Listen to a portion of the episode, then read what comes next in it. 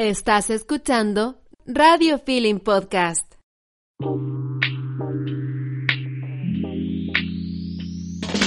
Oye, ¿tú crees que estamos grandes? ¿Que estamos listas para ser adultas?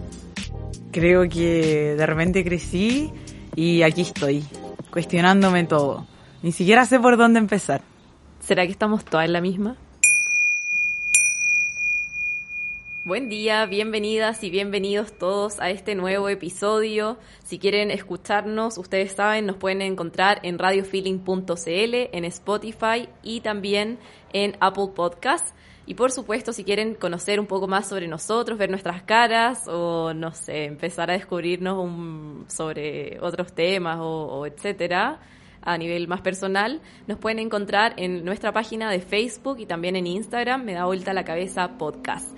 Adelante, Dani, bienvenida y bienvenido Seba también. Muchas gracias. Hola, hola, sí, aquí estamos, como bien dices tú, con nuestro invitado del día de hoy para abordar un tema que viene siendo recurrente en, en nuestras conversaciones previas, en los otros capítulos, y que es este, este tema del dinero. Entonces, te trajimos a ti, Seba, el día de hoy, porque Déjale. para mí, para mí, bueno, Seba, somos amigos hace mucho tiempo ya y yo tengo esta sensación de que eh, nunca te he visto a ti abrumado con este tema y siento que de alguna manera eh, lo, lo estás llevando de una forma, no sé, por ahí sana para que, para que esto no, no se haya vuelto una complicación en tu vida.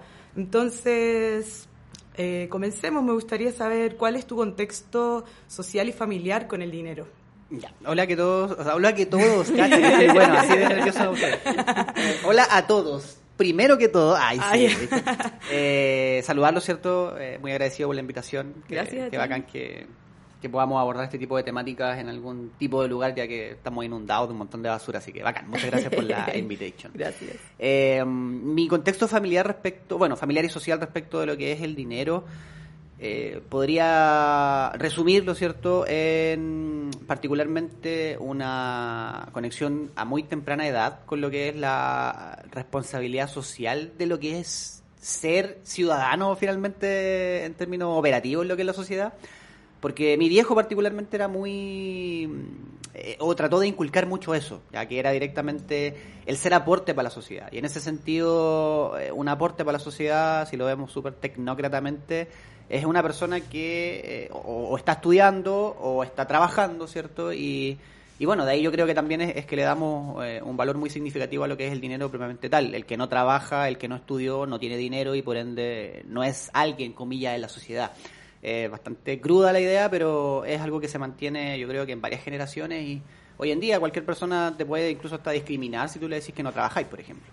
Entonces, particularmente en mi historia, como te digo, en términos de contexto social y familiar, no creo, en términos de perspectiva, que fui alguien que no tuvo carencias, ya no, no, no, no vi a mi, o por lo menos yo no lo vi, no sé si así habrá sido realmente, pero no vi, ¿cierto?, a mi viejo o a mi vieja urgido, ¿cierto?, por llegar eh, a fin de mes, eh, pude eh, estudiar en un colegio tranquilamente, de primero básico a cuarto medio, no tenía necesidades a lo mejor con respecto al transporte, mi familia tampoco, pero siempre existió mucha, no sé si cultura económica, ¿cierto? Porque no, no sé si será la palabra, pero sí siempre muy arraigado la idea de que efectivamente el dinero y, lo que tú puedes hacer con, el- con, con la plata finalmente te iba a permitir acceder a ciertas, eh, no sé si regalías, pero sí condiciones en tu vida que efectivamente te van a permitir estar más tranquilo. Ya, por ejemplo, no sé, por tener un, un- un buen sueldo implica hoy en día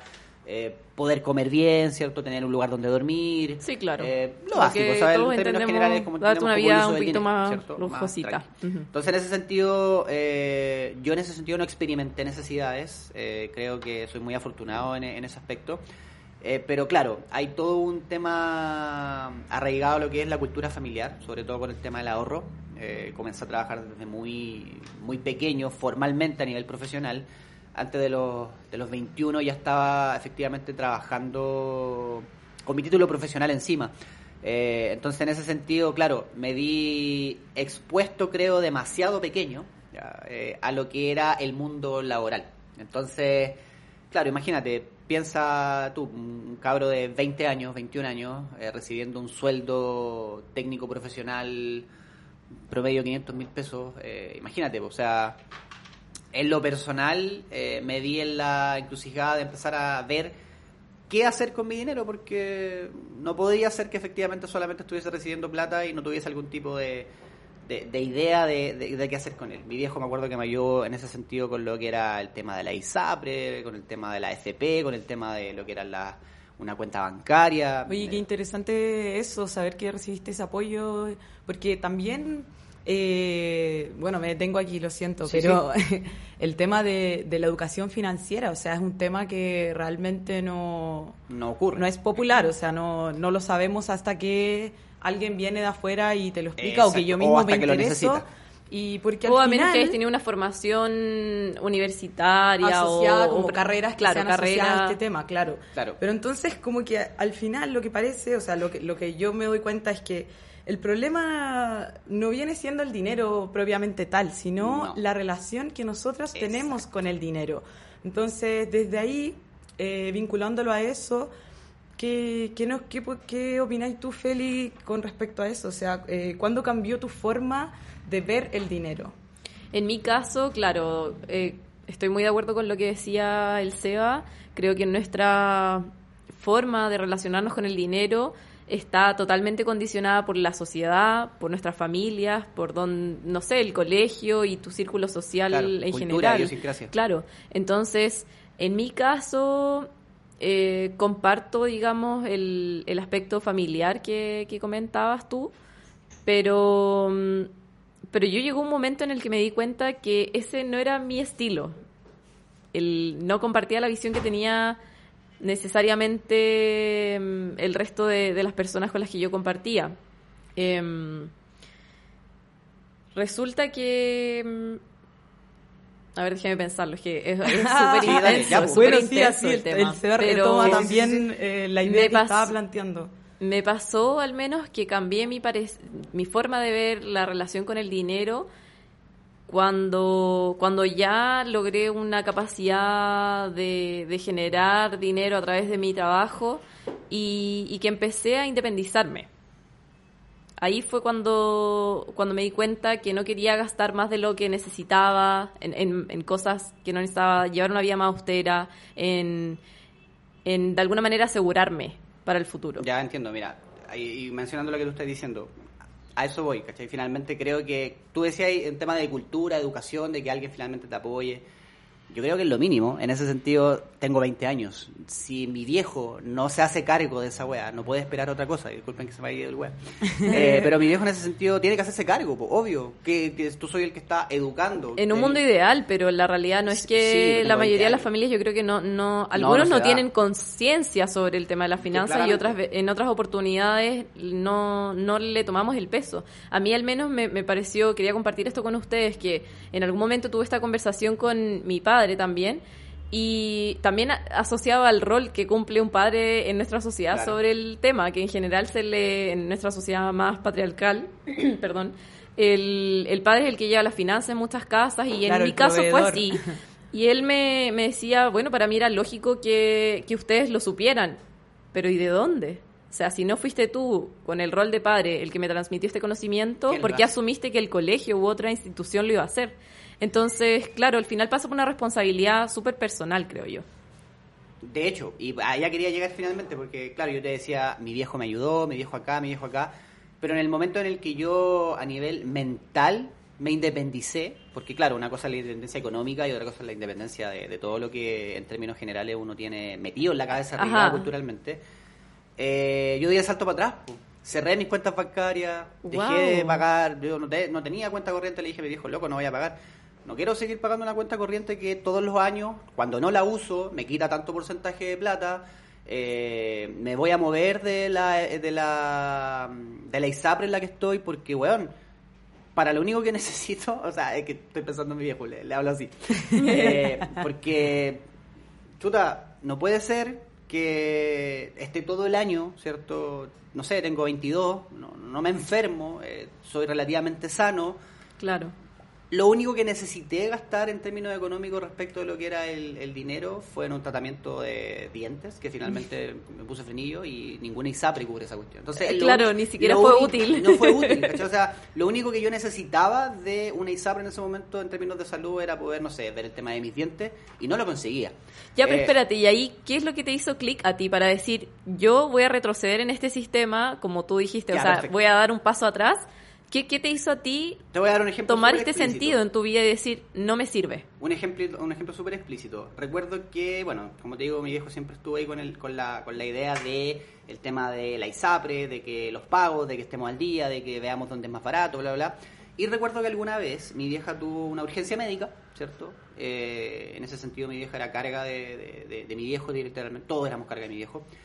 ¿Y qué ocurrió? Que independiente que mi viejo llevase pagando 20 años su ISAPRE, de que sea una persona muy eh, correcta en términos de, de- de- de plazos de pago, de, nunca tuvo un problema de deuda, siempre fue muy estricto en ese sentido.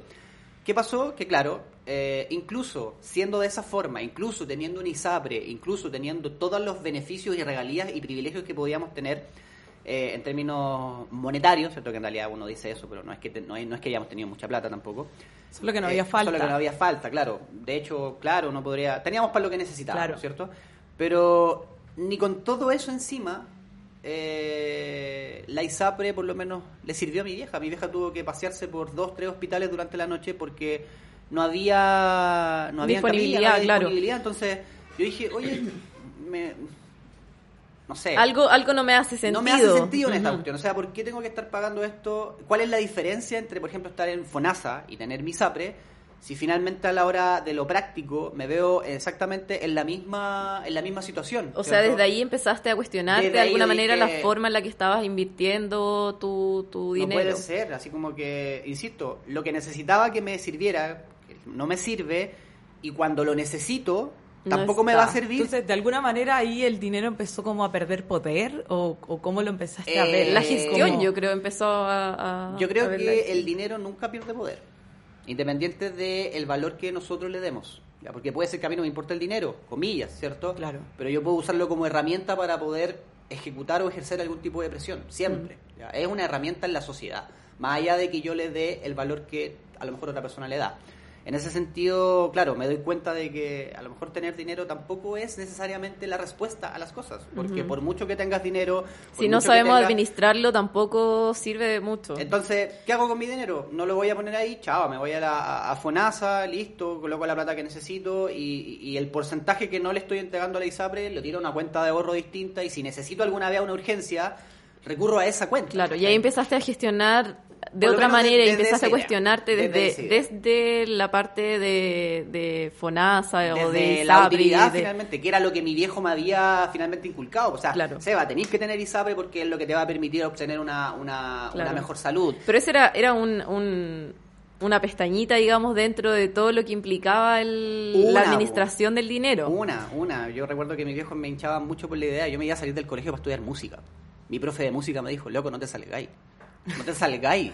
Loco, estudia algo, aprende algo, genera lucas, eh, pero no, no, no te vayáis por de la música porque vaya a podrirte Porque sin todos dinero. sabemos cómo ¿cachai? es Todos Chile, sabemos cómo es Chile ser artistas como, ah, pobrecito, te vas a morir de te va a hambre. morir de hambre, ¿cachai? Y, y bueno, eso me lo dijo mi profe de música. Entonces, imagínate cómo, cómo, cómo yo viéndolo sin pensar en el dinero, literalmente. Me agarró mi profe de Oye. mate, me dijo lo mismo. Oye, no seas tonto, así como que si quería hacer esto, estudia algo y después veí qué quería hacer, pero asegúrate con algo porque lamentablemente aquí tienes que asegurarte monetariamente. Había como un, una- un Mm. estigma respecto de lo que significa tener o no tener dinero. Entonces, esas presiones igual son como... Sí, pues sí, son, son fuertes, o sea, no, vas a dejar de darle una vuelta, exacto.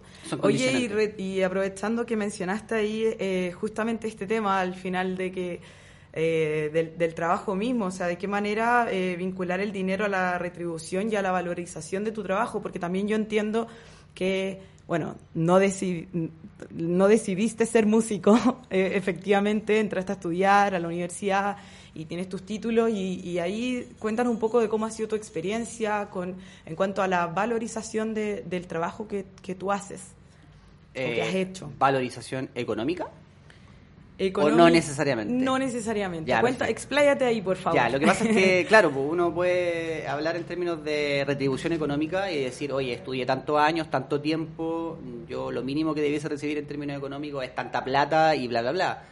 Cosa que efectivamente puede ser así. Hay muchos cargos hoy en día que, en términos generales, te ofrecen alguna algún tipo de comillas, eh, ¿cómo llamarlo? Eh, una especie como de asegurarte cierto nivel o calidad de vida. Pero hay otras cosas que yo considero que están dentro de la calidad de vida y que no implican necesariamente Una retribución un monetaria. tan Mm. explícito con el dinero. Me explico. Eh, no sé, viví la, la, la- la lógica de trabajar en, en- en el, en el ambiente público, en el ambiente privado, en lo que era mi carrera directamente. Y, y la verdad es que la lógica de estar de lunes a viernes eh, en un lugar específico, en qué, horario buen, de qué, oficina, buena, qué buen detalle el tema de los Eh, horarios, sí. era algo que yo me daba cuenta que en lo personal no me estaba satisfaciendo. O sea, el hecho de tener que alguien disponer de mi horario, independiente que tenga que o no hacer algo, era algo que me estaba mentalmente así como destruyendo, así como que, bueno, no necesito hacer esto aquí y ahora, ¿por qué tengo que estar acá? Claro. Podría fácilmente, no sé, haber hecho esta cuestión desde mi casa, de manera remota, ¿cierto? Eh, no sé, estoy hablando de hace 10 años cuando el teletrabajo no era una cultura eh, en, la, en la mente de las personas, ¿cierto? Hoy en día es Claro. prácticamente algo muy, muy común por el hecho de, de la situación en la que estuvimos, pero, pero en esos tiempos, eh, no sé, yo pensaba, por ejemplo, en términos de contrato, yo tenía un contrato claramente, eh, donde tenía que cumplir cierta hora y en función de esa hora y, y lo que hacía iba a recibir una, una cierta retribución. Pero yo, por ejemplo, negocié muchas veces en, en la institución en la que estaba generar eh, modificaciones al contrato, que no implicaban necesariamente un aumento de sueldo, sino que implicaban, por ejemplo, ajustes en las condiciones de, de los horarios. Por ejemplo, a mí es una cuestión que históricamente me ha costado, que es levantarme temprano. Levantarme temprano para ir a trabajar era algo que me costaba mucho más Mm. sobre todo los lunes porque claro como el niño se dedicó a estudiar pero siempre le gustó la música los fines de semana se dedicaba a poner música en las discotecas. Entonces trabajaba jueves viernes y sábado de noche y el lunes era una cuestión terrible el cambio de horario volver a trabajar. Entonces yo finalmente opté por empezar a negociar lo que eran mis tiempos. No quiero entrar a las ocho y media oye pero es que si y al no final eso se vuelve más valioso que, Para no mí, sé, sí. recibir 100 mil pesos extra a 100 fin de mil mes. pesos extra a fin de mes que Que te los mereces, pero que y estás que- dispuesto a y que en esa por... situación de edad, al no tener otro tipo de necesidad, para mí no tenía valor, ¿cachai? O sea, ¿de qué me sirve Claro. tener tanto dinero si después no tengo tiempo para poder utilizarlo, ¿cachai? O No, sea, me voy a pudrir estando aquí en La Pega cuando, claro, voy a tener plata y me voy a poder atender en, en- en un lugar de salud bacán y, y si quiero Claro, claro. hacerme tratamiento fenillos 20 veces me lo hago, bien. Pero eh, no es lo que quiero, no es lo que quiero, no es lo que finalmente Claro. estoy persiguiendo, Y- no es ni a lo que, yo le doy valor. Exacto, ¿Cachai? necesito hoy día tiempo para hacer para hacer esto, cosas. para dedicarme a hacer esto que me gusta, aquí Sí, y allá. genial. Entonces, claro, el, el dinero como tal, mm, en términos económicos, claro, 400 mil pesos son 400 mil pesos para cualquier persona.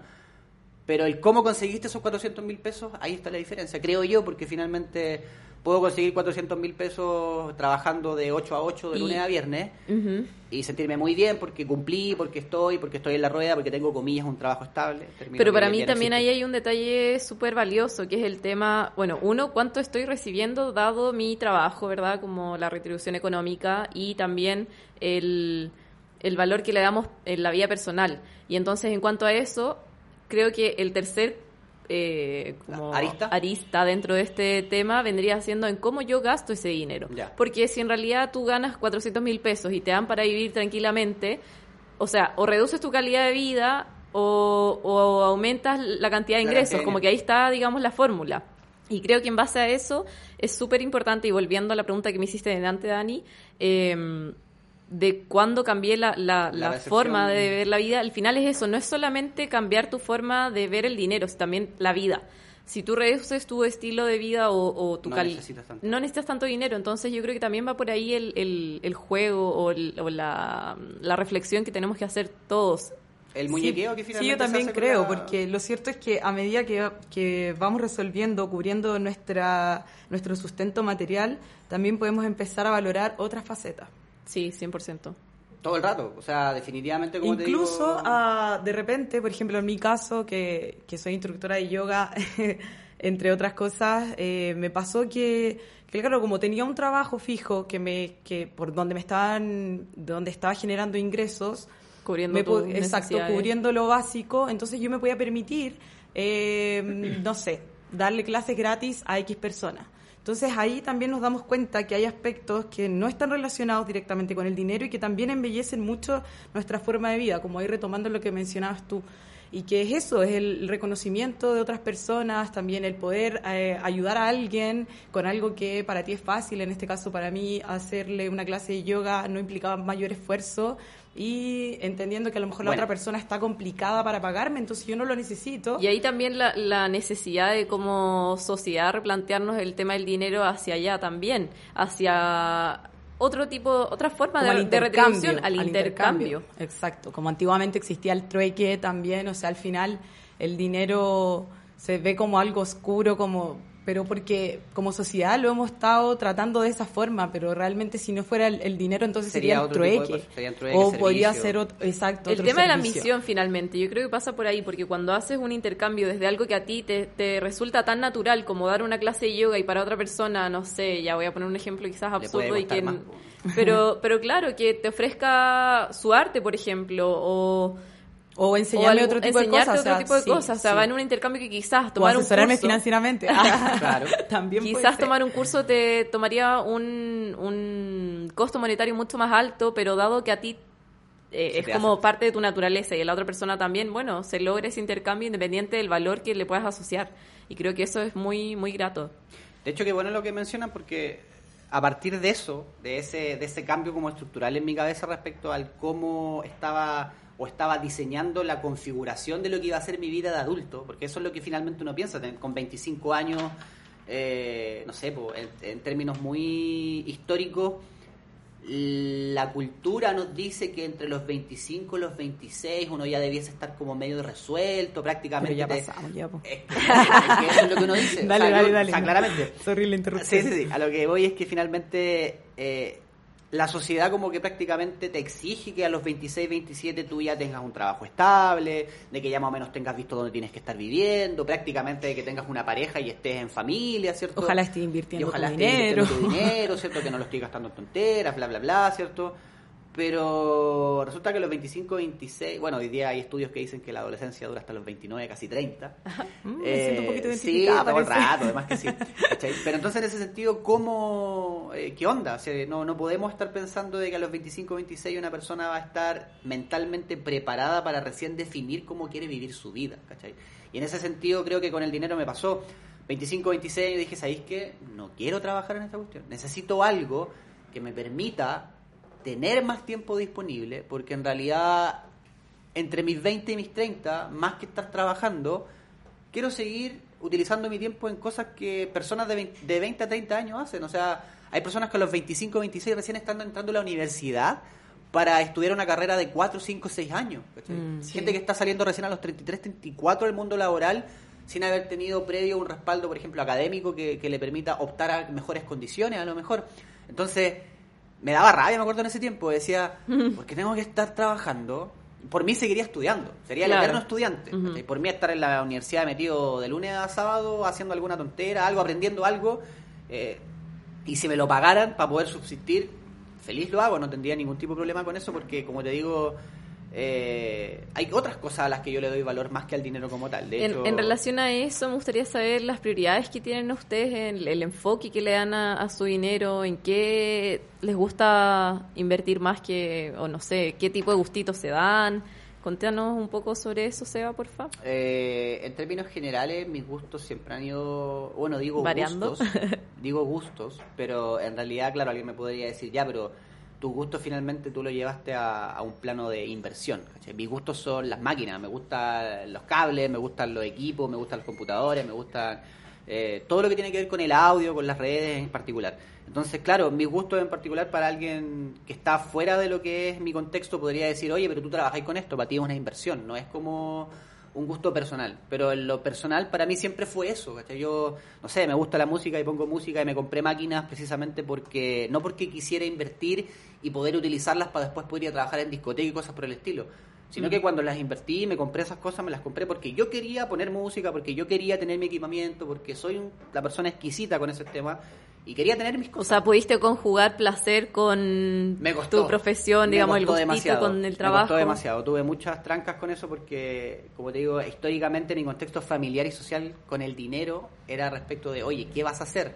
¿Cómo te vas a meter a estudiar ingeniería en sonido? Vas a terminar poniendo música en las discotecas. Eso me decía mi viejo. Mm. Yo le dije, buena, papá, estudié una carrera técnico profesional, estudié una ingeniería, igual terminé poniendo música en la disco. No tiene que ver con lo que voy a estudiar. Hay que sacarnos un poquito esos paradigmas, yo creo, sociales. Todo el entrar a estudiar cierta carrera porque... porque y que vas a estudiarla y vas a trabajar en eso toda tu vida. Cuando en realidad somos seres que tenemos distintas habilidades y, y, claro, el trabajo no lo es todo.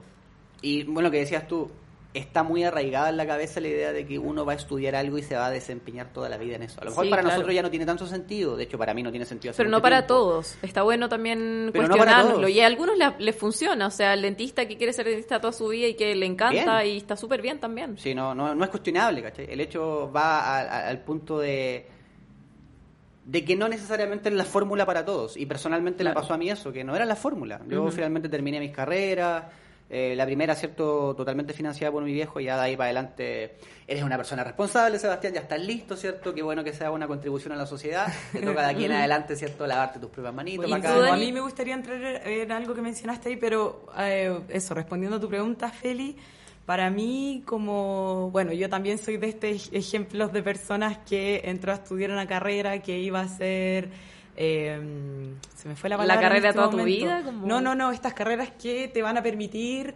Eh, sustento económico. Tener, ah, claro, un buen sustento económico. Ya. Sin embargo, terminé la carrera y todo y he trabajado, ejercí, en algún momento de mi vida, hace años atrás, el título y, la profesión, pero yo volviendo también a lo que hablamos al principio, en qué momento cambió esta forma de ver el dinero, bueno, nosotras con la Felier eh, tenemos el mismo papá y y yo creo que sí, que también en algún punto uno con los papás tiene como el ejemplo o el antiejemplo. Y, y si bien nunca nos faltó nada, y doy gracias a Dios por eso, eh, tampoco nunca pudimos eh, gozar de, de grandes lujos lo, lo, cual también me lleva a mí a pensar que, que, o sea, veo a mi papá hoy día y me doy cuenta de que si bien nos dio todas eh, las facilidades económicas para poder lograr nuestro... para ser la que soy hoy día y que lo agradezco enormemente, eh, yo no, no tengo como esa sensación de...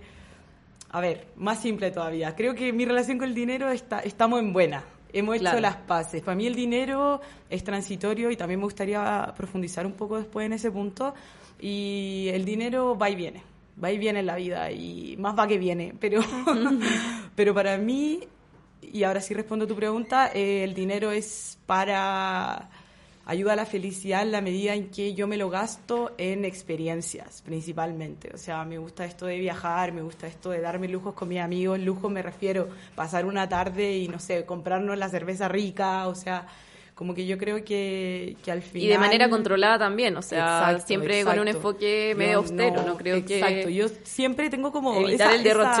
facilidad, no sé si una facilidad o también, que me lo traspasó esto mi papá también, de del saber eh, administrar, mi dinero, que no lo estoy haciendo de una manera que, que con, con, con estudio, o sea, recién ahora he aprovechado el tiempo de pandemia, aprovecho de decirle a todos porque por ahí les puede servir de recién empezar como a tener un Excel, empezar a administrar de una manera mucho más organizada y ordenar mis finanzas. Más consciente también a la hora de, quizás no gastar, porque tú siempre fuiste... O sea, yo gasto en lo que siento que tengo que gastar y ya, o sea, yo no voy a preguntarle a, nadie si gasto o no en esto, o sea, yo creo que de esa manera organizo súper bien mis finanzas, yo tengo mis ahorros y no estoy endeudada, o sea, como que yo con eso me, me tranquilizo.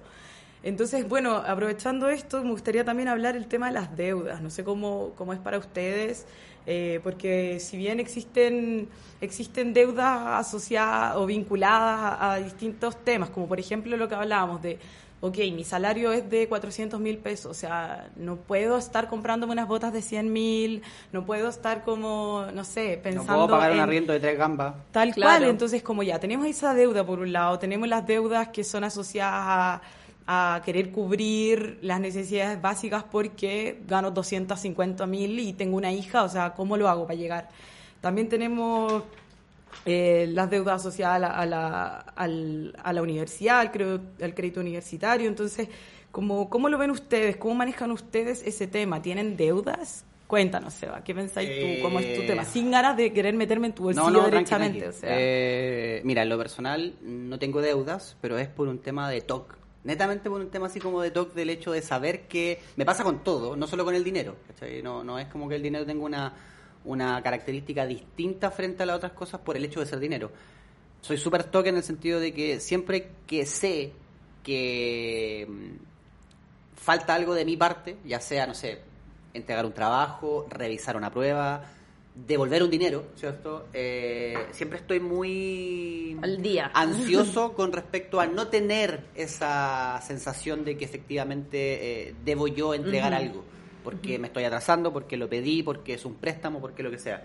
Me he preocupado en ese sentido de eh, el tema de las deudas, como te digo, eh, si hay algo que yo puedo directamente destacar en términos de educación financiera, si lo quiero llamar, eh, fue la decisión que tomó mi viejo respecto de aceptar o no un crédito con aval del Estado, por lo menos por el tema de la educación.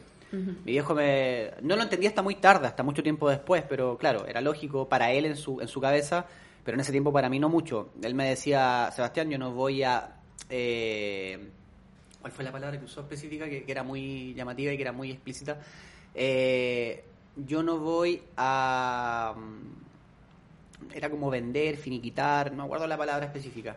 Pero no voy a vender finalmente tu, tu vida a, a- a meterte con un crédito del- de, de la U, no sé. Yo veo cómo lo hago, me endeudaré yo con otro tipo de, de crédito, ocuparé la plata que tengo. O sea, él te exentó a ti de, de cargar con esa Eso deuda. fue lo que me dijo. Yo no Ya. voy a finalmente a, a- rematar tu vida, porque finalmente eso es lo que ocurrió con muchas personas. Que, sé, el caso de mi compañero Juanpi, se metió a estudiar una carrera que es un arancel de un millón tres y resulta que el primer y segundo año no, no tuvo ningún tipo de apoyo, ni beca, ni crédito, le quedaban dos.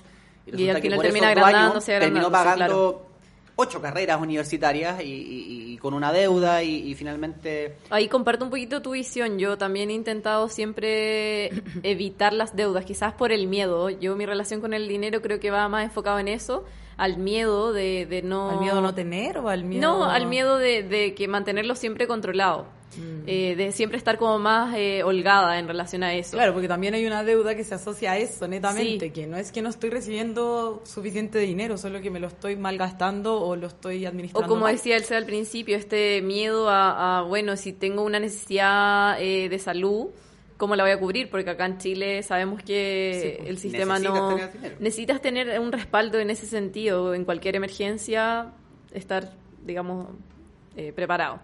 Em, pero sí, yo totalmente de acuerdo ahí. Creo que, em, que varía muchísimo en la forma en que uno se relaciona y, y creo que no está... Hay algunas personas que le funciona el endeudarse y siempre y cuando uno tenga el... sepa manejarlo, ¿verdad? Porque si al final tú te endeudas, pero sabes que vas a poder cubrir esa deuda, está perfecto.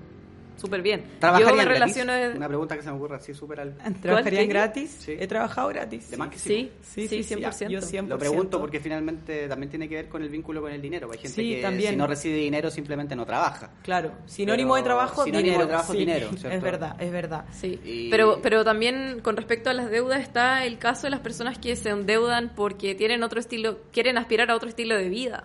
Y yo creo Claro, que ahí también. como que siempre hay que estar analizándose hasta qué punto uno puede o no endeudarse o gastar más de la cuenta. ¿Responde Ah, eso a tu pregunta o, o Sí, no? sí, sí, 100%, 100%. Creo que, que está más que hecha la invitación ahí a cada cual ver de qué manera se está relacionando con estas deudas y cómo las enfrento o, o si las comparto y están en mi vida o no. Y algo que Em, quizás es medio aparte de todo lo que hemos conversado y que me resulta interesante compartir con otros y que para mí ha sido un descubrimiento es el tema de la banca ética y que está muy en boga últimamente. Y, y es también pensar y replantearnos hacia dónde queremos poner nuestra, qué causas queremos defender o ayudar en relación a- nuestro dinero, porque y, y eso asociado de nuevo al trabajo y hacia dónde se dirige ese dinero. Porque yo, por ejemplo, me, me he cuestionado, yo en general trabajo en hoteles de grandes, de, de cadena, digamos, y, y siempre me ha, me ha generado ruido el tema de la basura, de los desechos en general o, o la forma en la que tienen de, de relacionarse con sus trabajadores, de la calidad de vida, si es que están pendientes o no de, si uno está trabajando por por, eh, ¿Por gusto o necesidad? Eh, para vivir o vivir para trabajar, porque a veces las personas tienen este enfoque, ah, estamos aquí y la vida se trata del trabajo y hay que poner toda Y la energía en eso. Y, y descuidan otros aspectos, como es la salud, o sea, las personas, el, el tiempo que necesitan para descansar, bueno, etcétera. Entonces me he cuestionado harto este, este enfoque de hacia, hacia quién estoy aportando con el con, con mi trabajo desde ¿Y qué están mi labor ellos también? y también y también qué estoy haciendo yo a dónde estoy poniendo mi dinero entonces Claro, ¿a es importante estoy ayudando a crecer o a... Sí, sí, sí, entonces cual. si bien también. nuestro dinero está en el banco estancado qué está haciendo ese banco con nuestro dinero porque no es que esté estancado están haciendo algo con ese dinero Claro. entonces creo que está bueno también todos empezar a, a- a investigar un poco más sobre sus finanzas personales también ahí eh, alguien que me ha ayudado un montón y que le agradezco aprovecho este este, Este espacio, espacio. para agradecerle es eh, Sabrina de La Mujer Financiera y ella eh, tiene un montón de material si hay alguien que quiera también ser asesorado Iniciarse, o iniciarse en este camino, creo que es súper valioso y una herramienta que no todos manejamos. Yo también, como tú, Dani, hace poco la descubrí y, mm, y es una herramienta que sí o sí tiene que estar en nuestras vidas. Sí, es necesaria. Bueno, y para ir concluyendo, me gustaría hacer una última pregunta, eh, que a lo mejor es muy cliché, pero creo que, que bueno, Viene al caso. caso. Sí, 100%. Y es, ¿el dinero es importante para ser feliz? ¿Qué dice el Seba? El dinero es importante para ser feliz. Wow. Potente. Sí, potente. Eh, es importante, mas no lo determina. Más no lo determina.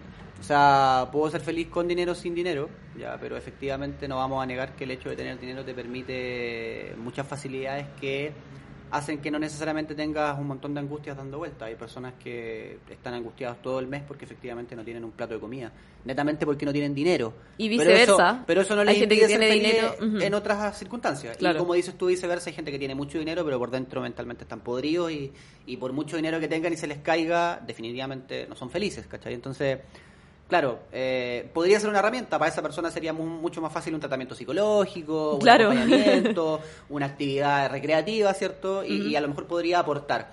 Pero más allá de, y aunque lo estuvieran haciendo, independiente de eso, creo que no los va a determinar si es que efectivamente van o no a ser feliz. Es importante, sí, claramente, es una herramienta, sí es una herramienta para la felicidad, pero no necesariamente Pero la no es la felicidad. No es la felicidad como tal. No, es una herramienta. A ti Sí, te puede servir sí, como sí, a mí sí. no, ¿cachai? Lo que hablábamos en términos de, Exacto. no sé, la pregunta que le hice, trabajarían gratis, ¿cachai? Hay gente que a lo mejor... Y también Y eso te puede traer mucha más también- gratificación que. Y también dinero. va a depender de cómo lo has conseguido también, o sea, como hay gente que por ahí a lo mejor se lo le llegó más fácil que a otros, también eso va Y también tiene que ver con el hecho del valor que uno le da al dinero, porque una persona que le costó 30 días ganarse 100 lucas, claramente le da un- o le otorga un- una, una lógica de valor distinto al tipo que se la ganó en, en un llamado telefónico en dos minutos. Claro. Por darte un ejemplo. Para él perder 3 mil millones de pesos por una cambia de banco. Y la responsabilidad que tiene cada uno como parte de esta sociedad en, en, en, no sé, últimamente me he cuestionado harto el hecho de que hay personas que porque tienen mucho dinero y se esforzaron, entonces creen que creen ser merecedores de eso. Y, Meritocracia, oye, qué tema Claro, que- y que en es. realidad es lo que decías tú, como cuán fácil o no te fue llegar a esa, a esa posición, porque si a ti te encanta hacer yoga y llegaste lejos por eso, entonces, no sé si, eh, creo que, que va por ahí. Sí, eso por un lado y por otro como a modo de conclusión también, ya para ir cerrando, eh, creo que también tiene que ver con, con las cosas a las que nos estamos aferrando y si el dinero cae en eso, porque finalmente el dinero es algo transitorio, o sea, Sí. por mí que lo acumulemos ahí, no sé qué, o sea, igual va y viene como dije antes.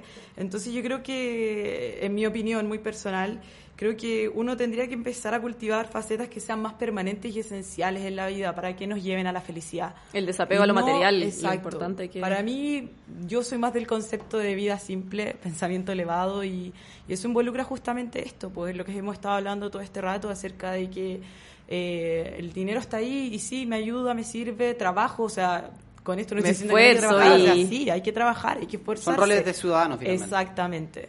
Entonces, bueno, eso, eso. Gracias, qué bonita la conversación de hoy. sí, Esperamos que a alguien le llegue el mensaje y quiera reflexionar, acompañarnos en esto. Eh, Súper invitado a seguir compartiendo con nosotros por nuestros eh, medios de comunicación. Eh, gracias una vez más por prestarnos su atención, por estar acá. Gracias, Seba, por participar. Y bueno, como siempre, nos pueden escuchar en radiofeeling.cl, Spotify y también en Apple Podcasts. Y bienvenidos a nuestras redes, como les decía, a seguir comentando, a seguir conversando sobre estos temas tan relevantes y que tengan un hermoso día. Eso, las preguntas al final es lo que nos tienen aquí. Más importante que la respuesta es estar todo el tiempo preguntando. Gracias por Gracias. Gracias. Gracias. Chao. Chao.